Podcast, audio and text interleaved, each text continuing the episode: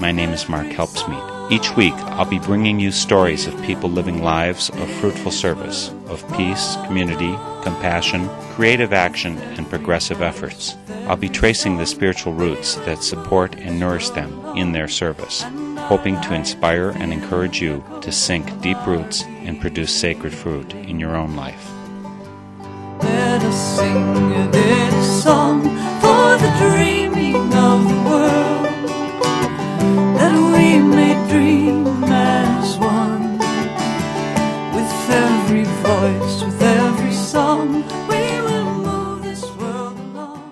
Today, for Spirit in Action, we're traveling far afield in two different directions. I love to see peacemaking illustrated in the practical world, so we're going to be interviewing the author of a book on peacemaking to address the extreme violence that erupted in Kenya following their national election in 2007. More than 1,000 people died, many more injured, and hundreds of thousands were made homeless by that violence. It also happened that Kenya has, I think, the largest per capita Quaker population in the world, and that they are both committed to Quaker ideals of peacemaking and trained in some of the techniques evolved to help bring about the peaceable kingdom. The historical context, the eruption of violence, and the work to resolve differences, find a nonviolent path forward, and bring about healing in Kenya. All of these things are covered in this book. I'll be speaking with the author of Ending Cycles of Violence Kenyan Quaker Peacemaking Response After the 2007 Election by Judy Lumb.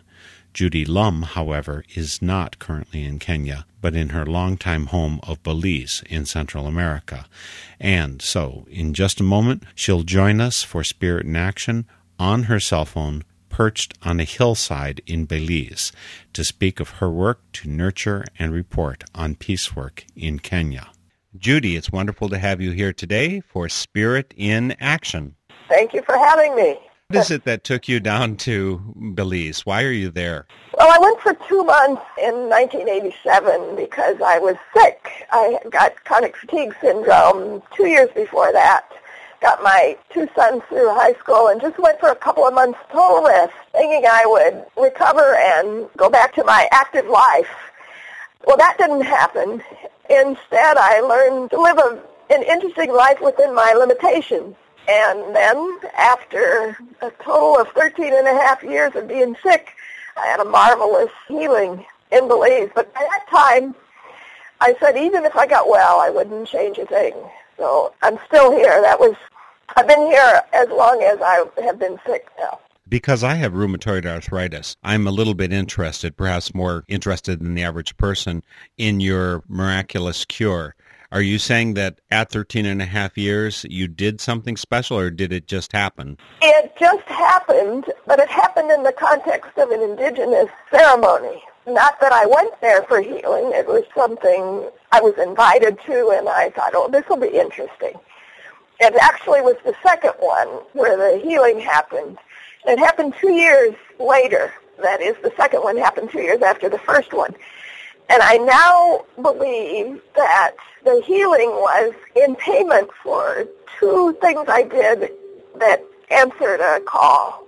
The first one was I was visiting a village and I learned that this woman had written a lot of poetry in her native language and stories and plays. I said, has this been published? And she said, well, somebody's working on it, but nothing's happened. A year later, I went back and I said, okay, you know, has this happened? Oh, nothing's happening, she said. And I said, suppose you give me language lessons. We use your information stories as my text, and in, in exchange, I make a book. And so that happened, and we launched her book. That was two years before the first invitation to uh, Dugu is the name of this ceremony, and the group is Garifuna. It's an Amerindian African combination culture. It believes the second event was that the first Dugu that I was invited to, in the midst of it, I was led, kicking and screaming. I kept saying, I can't do that, I'm sick. But I was led to develop a co-management system where the local indigenous people would manage a national park. And the way that happened was just by having a gathering of those five communities, two different indigenous groups, the Garifuna and a Mayan group called K'echí. These villages surround a national park that had been declared, but it was just a paper park. It didn't have any management at all because Belize government doesn't have the money like the U.S. National Park Service. So it often happens that local groups will form a group to manage and they call that co-management because it's managed both the support of the government as much as they can, but mostly it's the local people and any kind of funding they can raise. But what happened was we organized a workshop, called in people from these villages, and I just knew who to call to do things. I couldn't do anything. I just sat in the back of the room half the time and rested the rest of the time. But but I knew who to call. And I kept telling people, I'm only an initiator. The appropriate leadership has to emerge from this event. And it did. And there's a co-management group that's been very active and, and working now. That was in 97. So that was a call. I, and I think only because it happened in the midst of this ceremony was I open to such a strange thing for me to do because I spent most of my time in a hammock or in bed and there was no way I could do any of this. That's what I said, but it worked. So then two years later, I went back for, I was invited again for what I had thought was a once in a lifetime invitation for me. Even before the event started, the healing happened. I had dragged myself there, hadn't been out at all, hadn't seen anybody, but I could see the temple where the event was going to, it's a, it's not a temple like a Mormon tabernacle, but but they call it a temple. It's more like a Mayan or Aztec type. It's definitely like Mayan. It's made out of natural materials with thatch roof and thatch sides. Anyway, I could see it from my hammock, and I heard that the women were going to clean the temple in preparation on Thursday before the the event started on Sunday. And I thought, well, I haven't seen anybody. So I thought, well, maybe there's something I can do sitting down. At least I'll see people. So I dragged myself through the little gully and up the, the edge of the temple and walked inside. And there were bottles to pick up, sweeping to do, and sand slid over the dirt floor. And an hour and a half later, I was still on my feet doing things. When I walked in, I couldn't talk while standing up. And people knew me and were looking at me like, wow, what's going on with Judy? And I thought, I wonder if this magic is just right here, and if I walk outside, it's going to go away. But from then on, it was gone. And when I got back home to the island where I lived, to Caulker, people didn't recognize me. The change was so dramatic. They would do a double take and say, oh, Judy, what happened? I didn't even know you. You look so light. So what happened? So that's the story of my healing. Can I ask, what's your age? I'm 69. And this happened how long ago? Well, I was 42 when I got sick and lost my active life. And this happened August 6, 1998. So I, I was sick for 13 and a half years, and now it, it's 14 years since I got well. Well, that's amazing. That's I think I'd like to talk more about that perhaps later, but I think we better get to your book, Ending the Cycles of Violence, Kenyan Quaker Peacemaking Response After the 2007 Election. Of course, it's by you, Judy Lumb. It's a book that you put together just this year. You did a trip over to Kenya to research for it. So, first of all, we're talking about the violence following their 2007 election people in the USA may or may not even remember that there was violence. I happen to know about it both because I've been to Kenya before and because in 2008, in February, I headed to Rwanda. And there was one person who was part of our Quaker folk dance group who was supposed to be coming from Kenya, and she almost couldn't get out because of the issue going on there. What led you to get involved about the Kenyan violence and the response to it? Well, I had always wanted to go to Africa, and the opportunity arose when there were two events. The Climate Change Summit in December of 2011, and then the World Conference of Friends in Kenya, the end of April. I thought, well, this is the right amount of time. If I'm going that far, I have to stay a while. And my main objective really was to understand about life in Africa. What is it like? So I needed something to do between the two events. So I volunteered for the African Great Lakes Initiative, which is a, a Quaker group. It really started more with Rwanda and Burundi. But the uh, coordinator, who's David Zarembka, lives in Kenya. So I volunteered, and because he knew that my background was in publishing and editing, he said, you know, we haven't really done a good job of documenting the work that's been done in Kenya since the, the election, during the post-election violence. And since you have this experience, maybe you could document it and write a book. When I got there, I said, sure, that's good. I can do that he said, well, you know, it'd be really nice to have the book available for the World Conference began the 17th of April. And by that time, it was like the 15th of January, and I thought, oh, I wonder if I can do this. I thought, well, it's possible, but I'm not sure. And then everything just fell in place. It felt like divinely inspired, really. I didn't feel like I was doing it so much because I interviewed 34 people all of them were wonderful interviews. And I had spent a couple of weeks just reading background and, and getting it all in my mind so that I could interview people with some knowledge. And I ended up writing the first section on the background before I even started interviewing people. And then the rest of the book wrote itself because I mostly used quotes from the interviews. Again, people in the USA might have very little idea about the violence that happened following the Kenyan 2007 election. How about you give us a little bit of an idea? How many people were killed, injured? How much damage was done? What percentage of the population did this affect? Well, the official numbers, I think it's officially 1,200 people killed and 650,000 displaced a lot of people say that those numbers are grossly underestimated. What happened was the, well, we should go back to a little more background information. There's a sort of a culture of violence in Kenya.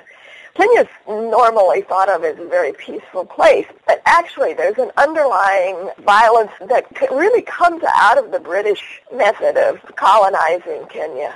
I always contrast it with Belize because in Belize, the British were here, but they didn't do the same kind of system of colonizing that they did in Kenya. And in Belize, there was never a time when the white families were brought in to colonize particular areas. The politics in Belize are not ethnic. There are five major groups in Belize and two major parties, but both parties just recruited from all ethnic groups. But in Kenya, the politics has evolved over ethnic groups, and the problems between ethnic groups really goes back to the colonization, the means of colonization. And Belize was, was colonized by the British in the early 1800s, but Kenya was much later than that. Like in the 1890s, the British moved across Kenya encountering each separate indigenous group that had been living on their own land with maybe some skirmishes, but without a lot of contact between the groups. So as the British went across, they just attempted to annihilate each group. And there was great resistance, but in the end, the British military power and brutality, each group made their own peace. And in each case, it was a very, very brutal agreement that they made they had to agree to just to not to face annihilation. They had to agree to allow white families to come in, and they and in fact they got moved off their own land into less fertile land. And the British, even the missionaries, were sent to different groups so that the, even the churches are ethnic. Different churches have one major ethnic group because that's the way they organized because it was more orderly that way and they were kept separate. It was a divide and conquer kind of uh, system. There's a quote in the book from a, a British general that actually describes their thought patterns. He said that we just moved through and left nothing alive, not a soul, not an animal, nothing alive. So violence in Kenya has a very definite ethnic, a lot of, there are areas one ethnic group had their traditional ancestral lands and another ethnic group has moved in there. So there's, there's, uh, most of the issues are at the very base of it over land.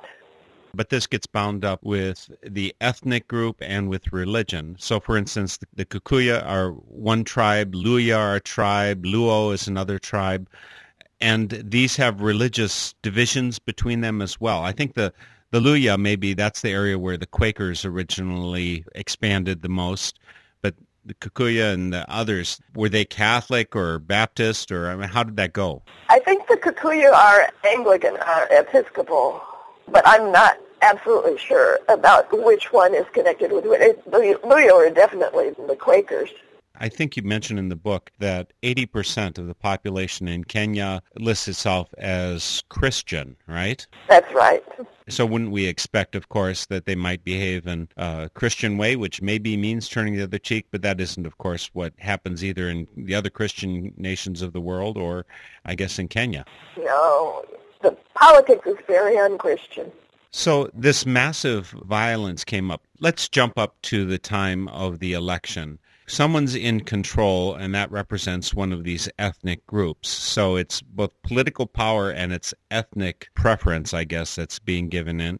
And in the election, it looks like the results were ignored, that the government says, no, uh, you didn't win, even though it looks like you might have won. No, we won. Too bad. Something like that, right? Yeah, what happened was the early results, the, those in control were Kikuyu, and the early results showed that the opposition was ahead enough so that the newspapers declared them the winner. I think that was the morning of the 28th. And then it's, they just kind of backed off, and no information was coming out. So that there was a whole day when nobody knew what was going on. And then the afternoon of the 30th, they announced that the Kikuyu had won, and immediately, in a secret ceremony, installed him as president. So the inauguration happened, which was very unusual. Normally, that would be an event that's planned a couple of weeks later, and international leaders of various heads of various states would come in for the event. But instead, they did it in a closed room, just grabbed the Chief Justice and swore him in. And immediately the country just erupted. There were some places that didn't, but in most of the major towns, certainly in Nairobi, Mombasa, most of the major towns had had eruptions immediately. So much so that there's considerable evidence that they were actually planned and there are cases, there are four cases in the International Criminal Court that relate to this planning. The whole country was shut down. People were, Kikuyu people especially, but sometimes other people too, were run out of their homes, killed, houses burned, businesses burned, so that at least 650,000 people were in some kind of camp often around the police station in a particular town or just in open fields. And they, most of them ran with nothing, so they're just in an open field. And Kenya is not warm. I expected to be hot in Africa, but most of the country is, the western part of the country at least, is, is up high. I was staying at 6,000 feet, and nights are cool. It's not good to be out in an open field without a blanket anyway, that was the status of the country right after the election. You couldn't get anywhere. They were burning cars in the roads, and nobody could get anywhere. There's a number of quotations in the book where you're referring to young people being spurred on, perhaps by government, perhaps by other groups, used as tools to incite violence because it's a largely a, a young culture. The birth rate has been high, you don't live that long, that there's a, a large percentage of the population is on the young side. What's the population of the nation overall? 38 million. So this violence went on, and homes were destroyed, all kinds of properties destroyed. The roads are shut down, certain areas. There's reaction and counter-reaction, right? people attacking Kikuyus and then Kikuyu people attacking the opposite party. I mean, and again, the political party and the ethnic identity were very strongly wrapped in this. So, what was the role that the Quakers play in this? They're not Kikuyu. And the other candidate, what is his tribal identification? I think he's Kalenjin, but I'm not sure. It could be Luo, but not Luhya, which is what the Quakers were. So the the Quakers are not a party to the conflict in the direct sense, although some Luhyas got caught up because they were renting a house from a Kikuyu or worked for a Kikuyu, so that some people got caught up in it.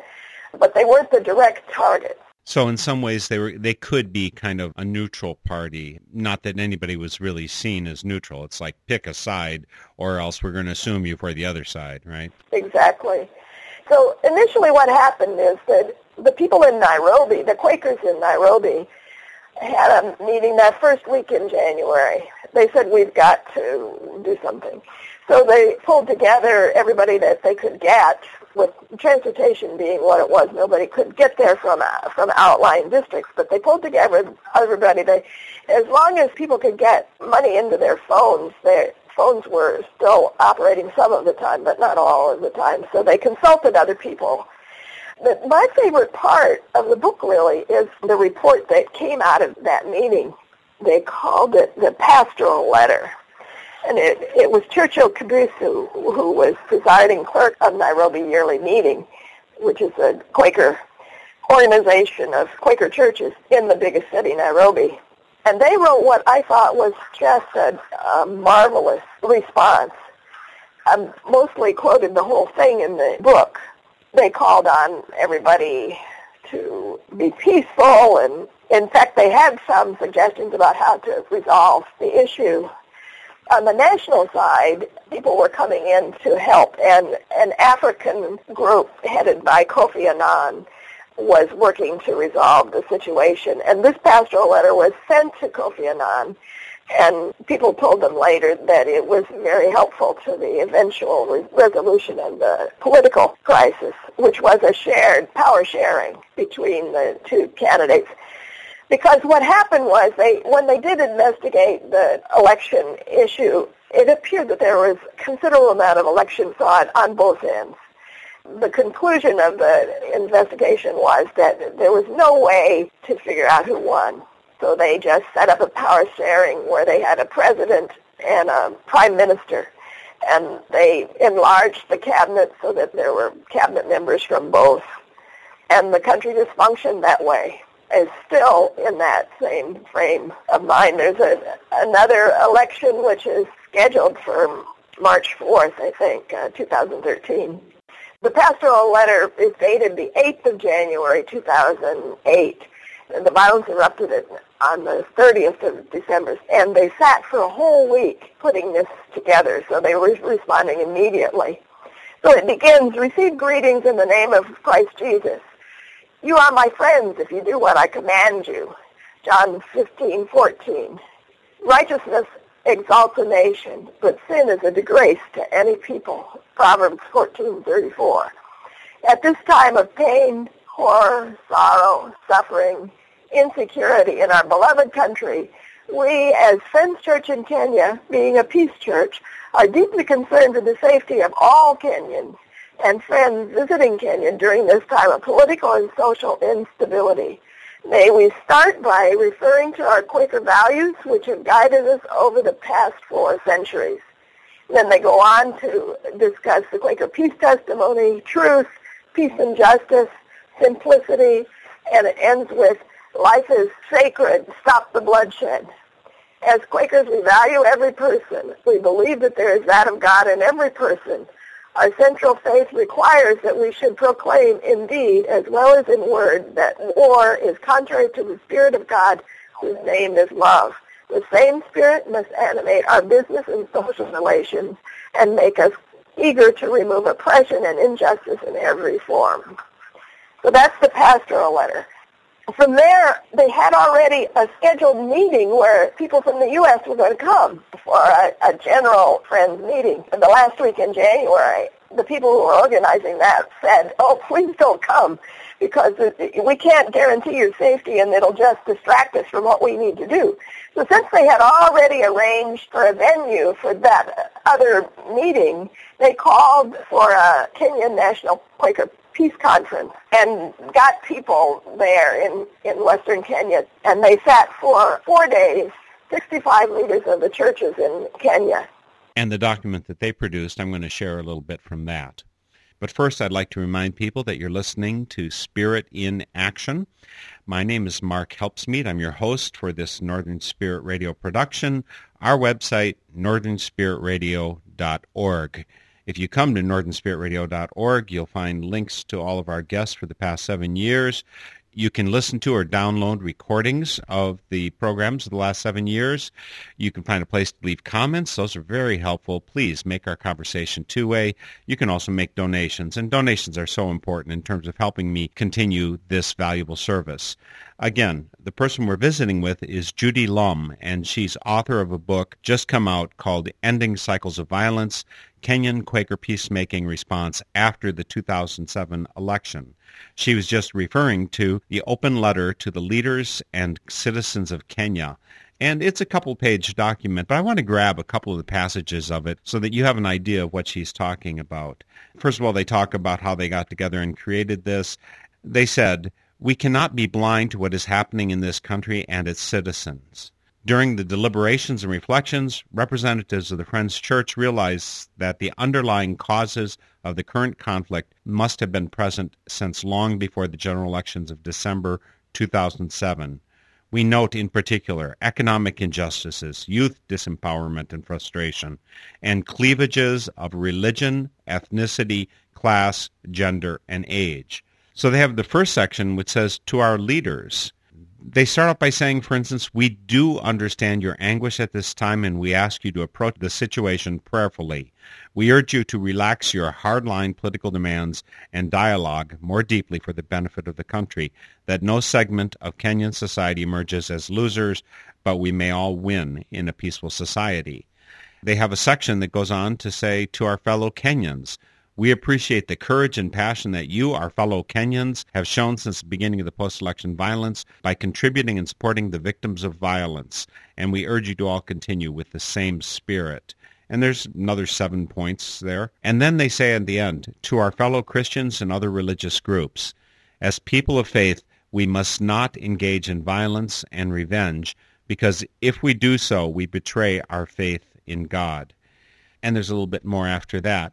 My question when I read that, Judy, is how big of a threat did they face by stepping out and addressing the nation as a whole impartially? Did that mean they became victims of violence? It's like, you shut up, those guys are bad.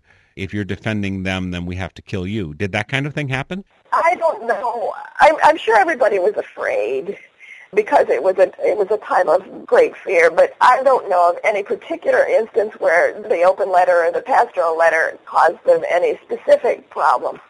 They went on and very, very courageously worked as much as they could. Donations poured in. Uh, in the midst of a crisis, people are very generous, poured in from uh, Quakers from all over the world to help them so what they did first was humanitarian assistance. People just went into the camps and clearly they needed blankets, they needed food, they needed clothes, and medicine. And for the first three or four months, they just did what they could.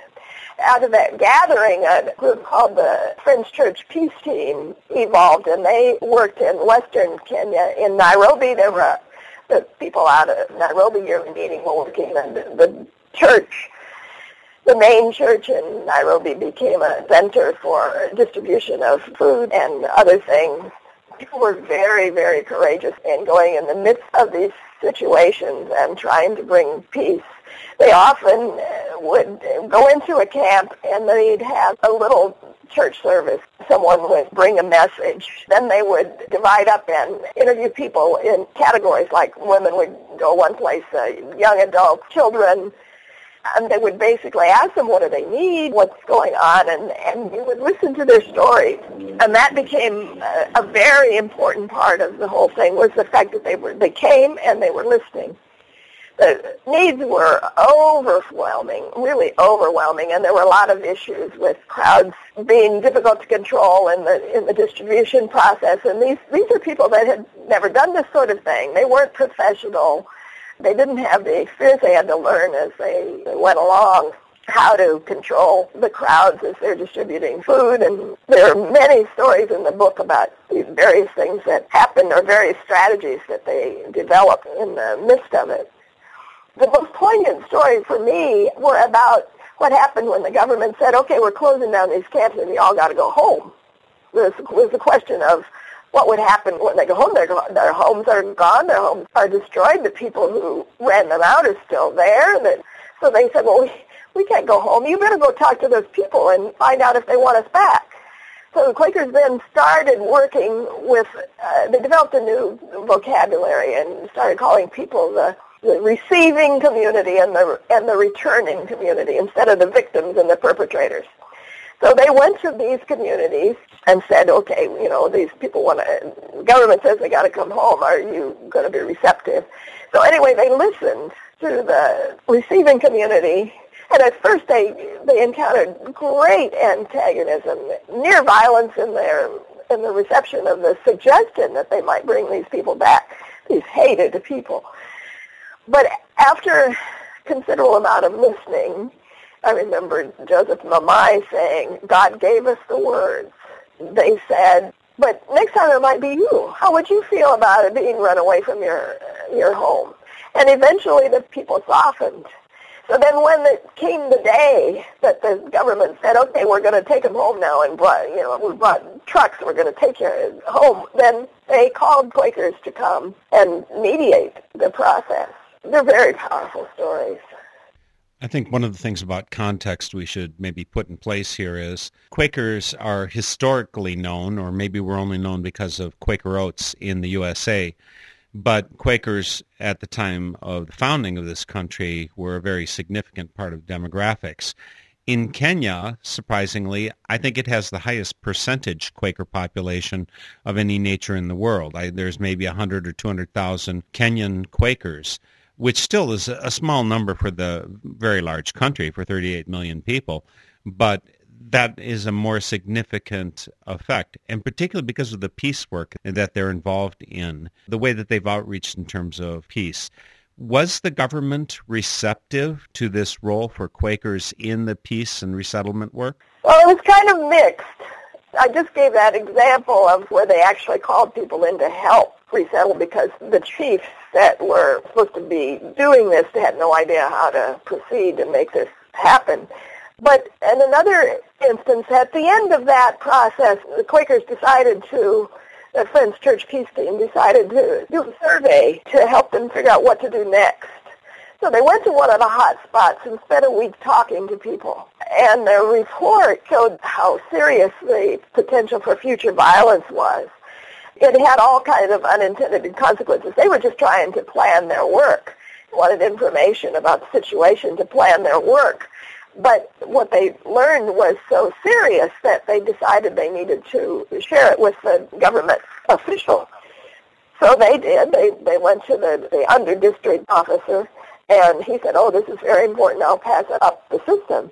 Eventually they learned that he didn't do anything with it. So they decided that the best thing to do was to just get an ad in the paper and publish it themselves because they, it was too serious for people to pay attention to it for the, the government.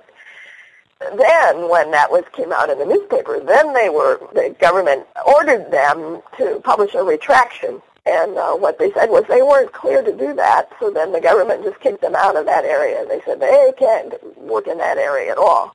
But not too long after that, that district officer was removed and new ones were sent there and they were invited back in. So that it didn't last too long, but that was an instance where the government was not happy with the Quakers. Well, and that's really getting in his face. I mean, whoever the administrator or the people in control of that district were they're going right, trying to go over their heads, I guess, to the people and to the higher levels of government. That's pretty risky in a place where people are killing other people at the time. Yes. I have to say that they didn't actually live in that community, so they weren't there on a daily basis. So if someone was going to come kill them, they'd have to travel before they did it, I guess. They'd have to go find them, yeah. But it's risky. Well, one of the things that's really exciting to me about the work that's done, and more so in Rwanda. Now, again, I was in Rwanda in 2008, and I guess it was 14 years or so before that they had the genocide that happened there, where almost a million Rwandans were killed by their fellow man and woman. It was massive slaughter across that country just the thought of going to Rwanda in 2008 when I went, I was still hesitant. I mean, it must be a seething cauldron of hate and recrimination and anger. And that's not what I found when I was there. Of course, I was traveling amongst Quakers, Peace Church, there's a different orientation. But in general, in the Rwandan populace, I found a country that was perhaps more peaceable than what I see here in Wisconsin in 2012. So in Kenya, just in this period, your friends, your neighbors, your family have been killed by people you know. You you know who killed them. How do you move forward? And the trauma work and the AVP, the Alternatives to Violence program, the AVP program stuff that they did was daring and I think pretty effective. Can you talk about some of those efforts? Yes. What had happened that the Alternatives to Violence had come to Africa for Rwanda, and earlier in 2005, I think, they said, well, we should have some alternatives to violence in Kenya. So they had a few workshops so that there were, I think there were as many as 65 people already trained as alternatives to violence facilitators, AVP facilitators, so then they could go on their own and facilitate a, a workshop for other people. Once the humanitarian process was winding down, they started with alternatives to violence workshops. They called together as many people as they could for a weekend to figure out how to do this, and they worked out a method and ended up with some 30 people that were the counseling, the counseling committee that went around to these various camps to counsel people. And then in addition to the Alternatives to Violence program, in Rwanda they realized that it wasn't just conflict resolution that they needed, but the healing trauma. So there, they developed a system called Healing and Rebuilding Our Communities called HROC. So we also have this level of trauma in Kenya. So in the, particularly in the area of uh, Mount Elgon, people were particularly traumatized. So they've been using back and forth the AVP or the HROC workshops. But where people are just too traumatized to do anything, they really need to heal the trauma first they bring together people from uh, both sides of the conflict in a workshop, no more than 20 people, and get people sharing at a very personal level so that they become human instead of just an inhuman target. It's very effective. I was in a, a HROC workshop the uh, middle of April in Mount Elgon and watched this process. Most amazing. Can you give any insights into what they do, how it works? Because the reports I've heard are people forgiving people who've killed members of their family and willing to go forward. It's just it's kind of amazing and I I don't know if maybe people in the US would be more reluctant to give up their anger is there something different going on there that we just have no idea about? Well, what they do, one of the things they've got, they talk about trauma. They say, okay, what's you know what what are the symptoms of trauma and what what's happening with you? So then people start talking about how they're feeling, and it became very clear from the beginning that it's not just the victims that are traumatized, but the perpetrators as well so there's and when they get to the level of what's happening to you, I can't sleep, I get jittery, I jump at the light side, I'm angry with my children. At that level, everybody's the same. And they also work on team building, naming. They do a trust walk. The information, like what causes trauma and that sort of thing, it mostly comes from the group. They talk about the tree of, of trust and the tree of mistrust. And uh, using the tree as a metaphor, they say, okay, what are the roots? What causes mistrust? And then what are the fruits? What's the result of it? And that's done in the in the group where people are the ones coming up with that kind of information. So when you put all this together, and it's just over two or three days, people develop and they will not take more than 20 in a group. So, so that they keep the group at a manageable size and the facilitators are very, very well trained. They're very effective at all this.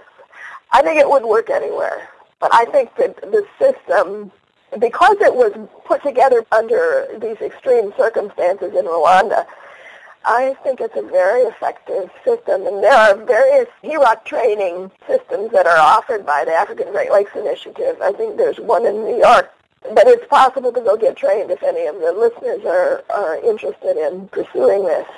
It's a good time to mention that you'll find links on my site, northernspiritradio.org, so you can connect up to getting the book, Ending Cycles of Violence, Kenyan Quaker Peacemaking Response After the 2007 Election by Judy Lumb, who's with us here today for Spirit in Action. You'll find links about AVP, Alternatives to Violence Program, and other things that we've mentioned in the program. So you think it would work in the USA. One of the things that I suspect is true is that people who are pushed to the true edge, you know, they've lost their homes, they've lost family, that in some ways they're open to change in a way that those of us who are kind of well installed, maybe smugly satisfied with ourselves, are not open to change and to opening and to healing and to the kind of modification of our government to the oppositional thing. it seems very entrenched here in the USA, and none of us are really suffering to the point where we're going to say, well, we've got to do something. A lot of people are still saying, I'm going to stand by my principles. Does that make sense to you what I'm saying? That maybe being on the edge, that the Kenyans who are participating in these programs were ready for some kind of healing because they knew they needed change. Yes, that makes sense. Unfortunately, the politicians in Kenya are still functioning in the very same way. The campaign for the next presidential election has been on. It took a long time to decide on the date, but now it's been decided. But, the, but they're still using that ethnic divisive basically you're not campaigning on any issues, but just using the divisive ethnic. Uh, it's subtle, but everybody knows what they're saying. So it's not clear what will happen with the next election. Well, you do mention in the book some of the work that they've done to try and help reform the political process or to to bring communities together so that they could be ready for the next election. Do you want to mention any of those efforts? Well, yeah. The interesting thing is that Kenya has a new constitution that's really a remarkable one. One of the issues is the centralization of power. I had never thought of states' rights in the U.S. as being that big a deal. But I see now what happens if you don't have that kind of decentralization of power that basically whoever was president in Kenya had control on everything, the whole police force, everything, so that if they didn't like somebody's politics, then, you know, they could just put them in jail or have them murdered and nobody would ever be prosecuted for the murder or whatever. But basically, the, the president held all the power. So the new Constitution has put much power into the counties, 47 counties besides the Constitution itself, there was a whole lot of laws that needed to be made to implement the Constitution. And of course, the people in power making the laws are the ones that are going to lose power under the new implementing systems. So it, it's been a little bit rough doing the implementation. In the midst of it, we've got a campaign going on too. It's a very forward-looking constitution, and if it works, that was what everybody kept saying. If it works, it'll be wonderful. But to make it work is the critical thing. So the Quaker response to this is to have workshops to train people, to train the population about the new Constitution. One problem is that it's a wonderful Constitution, but the people don't know what it can do what it can do is gives them hope because they can have some say, they can have some power in their lives, and they don't have to resort to violence. So the civic education about the new Constitution is very important. So the same AVP facilitators are being trained on the new Constitution, and then they're all going out to train people about the new Constitution. The, the general response is, well, I don't need to worry about that. My representative knows all about that. That's legal stuff. I don't need to know about it.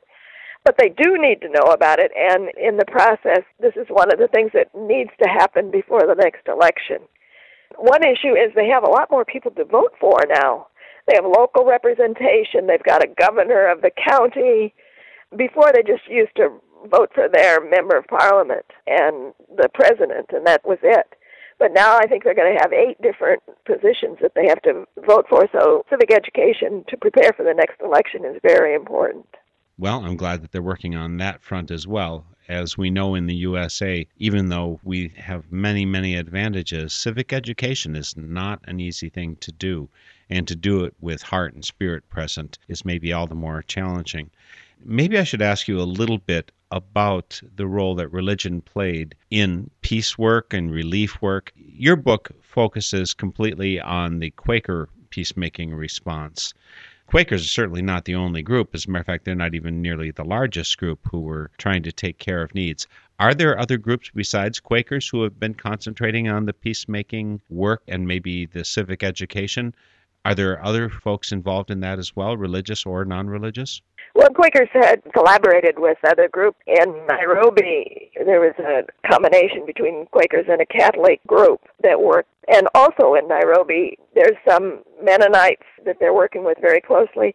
Mennonites evidently have some funding, but not the people on the ground to do the work. So the so they've been getting some Mennonite funding for some of the Quaker work. Funding eh, of this civic education and the HROC follow up is a problem because the money that came roaring in in the midst of the crisis has run out, and people are much less generous to fund things to prevent crisis than they are in the midst of a crisis again, the Anglican Church, I think, has a large presence there, probably Catholic Church to some degree.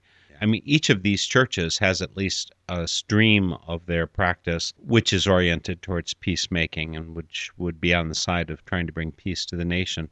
Do Quakers and maybe the Mennonites stand out as the peace workers, the AVP and that kind of program, the Alternatives to Violence program, or the trauma healing? Aren't there other groups who are doing that kind of work in addition to just feeding people? I didn't see anything in the media, TV or newspapers. Occasionally, the heads of Anglican or Catholic or various different denominations would come out with a statement about the coming election. And one of the issues was that the churches were involved in that that ministers were preaching the ethnic violence from there not directly but it's subtle one was quoted in a sermon as saying, They've stolen our president. What are you doing about it? Now, I, I'm sure there was work going on that I just wasn't aware of. There's one more thing from the book Ending Cycles of Violence Kenyan Quaker Peacemaking Response After the 2007 Election. You mentioned as we were interviewing you that sometimes when they'd go deliver food, they would give a little talk, a little sermon, a message, something of some religious sort. But in general, I think they weren't seeking converts, particularly as they went and did things like Alternatives to Violence program. But in your book, you quote Frederick Amwaka, and he relates about something that happened with respect to AVP, the Alternatives to Violence program, where they're not bringing Bibles and they're not doing religious teaching. They're talking about peacemaking, forgiving, finding healing, and, and these kind of things he relates how a woman in that session gets led to profess Jesus Christ when none of them were talking about that. Now, Kenyan Quakers are very clearly Christian identified for the most part, which is somewhat different than the average liberal Quaker here in the United States. What did you think of that, and how much did you think that the work that they were doing was uh, overlapped this recruiting for members versus just doing good in the world without seeking good for oneself? I don't think there was any thought of recruiting members at all. It was just doing what they were led to do. I did an interview after the book came out, which I'll put in. I'll do a revision of the book once the election, the next election has happened, and we see what happens, and I'll include this interview in it. In this community, Eldoret, the young man that was telling me about it, in that case, they do have a lot of people who have joined the local Friends Church because they said you were the ones helping us. And that means that that particular church has a, a much more diverse ethnicity. That was very, very interesting. I, I haven't heard that from other places. In other situations, it wasn't a, people from a particular church working in a particular community so much as the team, which was from elsewhere. But in this case, that church was housing the displaced people and working very directly with them and and so it was it was associated with a particular church so that people have joined that church next time there's violence those people will be the ones serving and before we sign off, I think I need to find a little bit about your background. I understand you're Quaker now. Amongst one of the many things that you do, I think, in the world in terms of publishing, is uh, you're co-editor of What Canst Thou Say, which is kind of a newsletter thing that comes out several times a year what canst thou say is Quaker oriented? Are you Quaker going back quite a ways? How did you grow up religiously? And why do you care about peacemaking? Or you mentioned you were in South Africa for the climate change conference. What's your big motivation behind these things? Well, my biggest motivation really has more to do with the climate change, and, and most of my work has been environmental this book is sort of a departure from my usual, but I'm really very much aware of the connections what Canst Thou Say is a what we call a meeting for worship in print. A meeting for worship in the Quaker style is group gathering in which people sit in silence and wait for the Spirit to move. So messages that come in the meeting for worship. So that what Canst Thou Say is what people might have said in a meeting for worship, personal stories, personal experiences of mysticism it's been going on since 1994. The readers and writers are pretty much the same. There's a website, whatcanstthouSay.org. I've also been involved with Quaker Earth Care Witness, which is obvious by its name, and the Quaker Institute for the Future. So I've been editing periodicals with editorial teams for the, What Canst Thou Say on the mystical side, and we call it Quaker Eco Bulletin on the more practical environmental side. Now we have three E's it's been clear for a long time that economy is a big part of the issue, and re- more recently, equality has been. So we've got environment, economy, and equality, and we're working on how to make changes to make the world a better place to be. And your background religiously, what has that been? I grew up congregational that became United Church of Christ. I always had a great spiritual need, and there just wasn't enough there for me. I always thought that if I grew up Catholic, I would have become a nun, but there wasn't an, anything like that available. And I'd always admired Quakers because I thought they were one of the few people living out love your enemy, which I thought was the most profound teaching, you know, the Christian teaching. But I always thought that it was something you were born into. And then my uh, Presbyterian youth group wanted to study some offbeat religions and chose Quakers and evangelical on the other end. And I found out that there's such a thing as convinced friends. And then I was home. I didn't have to make do anymore. When you were pretty young? I was just 30 you evidently, after being raised congregational, you were Presbyterian for some period in there. Well, I was always making do, and Presbyterian Church was nearby, and and they were doing good things. It was a very socially active church. But once I went to the silent meeting, I just couldn't go back to a church. service. just too much noise. It's a very interesting book, Judy. Again, we're talking about ending cycles of violence, Kenyan Quaker peacemaking response after the 2007 election by Judy Lumb. She's been with us, joining us today from Belize, where she lives. You do travel around the U.S. I hope that when you're here, we get to hear you talk about your book and hear about the rest of the work. You, you've got good stuff going on down there in Belize as well. Thanks so much for joining me for Spirit in Action. Well, thank you for your work. My Spirit in Action guest today was Judy Lumb. Website judylumb.com or just follow the northernspiritradio.org link. See you next week for Spirit in Action. The theme music for this program is Turning of the World, performed by Sarah Thompson.